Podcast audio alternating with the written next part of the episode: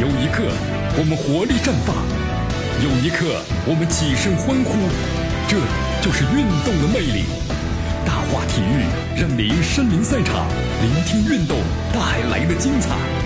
大话体育。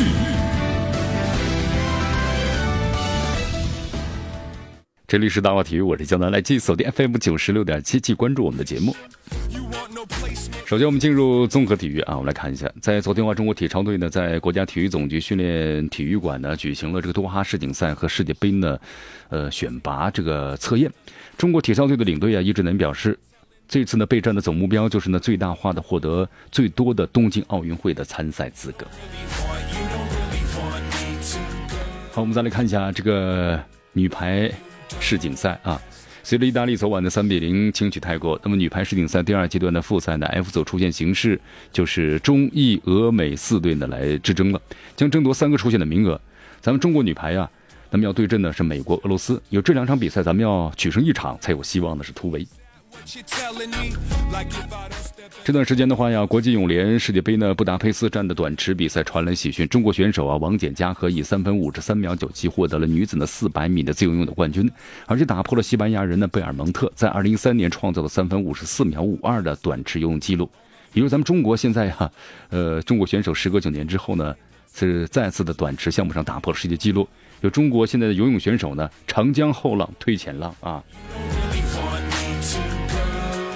来，咱们再来关注一下足球。从昨天呢，一直到现在为止的话，国足集训队训练营呢要在这个泰安军训的消息啊，刷爆了泰安人的朋友圈。很多人都想知道啊，这国足在什么地方军训？那么刚刚呢，呃，根据当地媒体呢独独家的报道说，这个国足军训地点呢确定为驻泰的七幺七七零部队。这支部队很多朋友说江南呢不了解呀，这支部队我告诉大家是全军老牌的特种部队。据说呀，在这个国际特种兵的竞赛、比武等任务当中啊，屡获殊荣，是全军唯一一支啊荣立集体一等功的特种部队。江南不会吧？少林足球吗？那中国足球可是所向无敌啊，是不是？好，根据了解的话呢，这次咱们中国国足集训队啊，有五十五名球员参加，都是呢九三年之后出生的，年龄在二十五岁以下。这是咱们中国足球啊未来的力量啊。呃，这两天的话呢。已经是进行了集中，而且还召开了动员大会，强调了相关的纪律，就说你们要被淘汰的话，那会遭到呢停赛的处罚，所以你们咬着牙要坚持下来。根据了解的话呢，这次要进行的三天的体能测试啊，体能测试之后呢，然后进行的泰安进行军训。哎呀，小伙子们，好好的来感受一下吧。希望呢，咱们的国足啊，训练之后呢，能跟咱们的中国人民解放军一样，对吧？能打胜仗，作风优良。好，最近的话呢，有这么一个消息，说国家男足集训队啊，要要怎么样呢？每天要跑四个一万米啊？有这样的消息吗？四个一万米啊！我的天哪，这人还能够活吗？好，足协呢在昨天予以了否认，说这完全就是谣言啊，妖言惑众。四个一外面，我的天哪，就把这小伙子们都跑趴下了啊！这是不可能的事情。足协表示呢，这太不属实了，说这个训练计划呢跟国足没有任何的关系，还附了一张表嘛，说这谣言惑众，要严查是谁散布的谣言呢？哎呀，真难看了，要是小伙子们真能跑下来，那你们可真能干呐，是不是？好，我们再来看一下啊。中国国家男子足球队呢，也开始在苏州啊进行这个集结了，开始备战呢即将到来的和印度国家男子队的热身赛。昨天的话呢，进行了首堂课的训练，啊，第一次入选国家队的中场球员呢张修为接受了媒体的采访，谈到呢是突然一下被这个补充征调到国家队。张修为呢表示，他说其实这是我踢球路上最大的动力，任何时候都激励着我，让我变得更好，能够为国出战呢是我踢球以来最高的荣誉啊。张修为，哎呀，之前的话呢也是因为。酒驾的问题，所以小伙子们有时候特别要注意一些这方面啊。你看这喝酒呢，就千万别开车；开车呢，就不要去喝酒啊。把握住这样的机会吧。和张修为呢一起被征调到国家队的还有邓涵文、范晓东啊，也都在这两天呢出现在了训练场上。因为张琳芃和朴成嘛，因为伤缺席了本次的集训。昨天呢，由这个荷兰名帅希丁克呢执教的1997年龄段的中国国奥队啊，飞赴了荷兰，要开展的为期十二天的集训。这次集训的话呢，有二十八名球员呢被征召，包括呢七名留洋的球员，他们将在希丁克呢，呃带领之下，在荷兰呢先会合。呃，这次集训开始啊，那么记者呢也做了个全方位的报道，特别是采访了一下从皇家马德里呢租借到呢阿尔梅利亚的广东球员林良铭。其实啊，都希望呢，希丁克能够带来更先进的理念。哎呀，其实其实，哎呀，这种东西呢，我觉得，哎呀，就是可以意会吧，你很难用这个言语之间表达出来。这个足球，你看这个国外球队，他们团结配合之间呢，你说是要怎么去教呢？啊，那就是一种什么呢？足球文化吧。可能咱们中国足球缺少就是这样一种文化，团结配合不到位，或者说没有配合的意识啊。目前距离东京这个奥运会啊预赛的第一阶段只有不到半年了，希丁克呢要尽快的熟悉球员，定下的主力阵容。同时呢，在这个取经的话呢，观看数场比赛之后呢，希丁克对该年龄段球员呢表示非常担忧。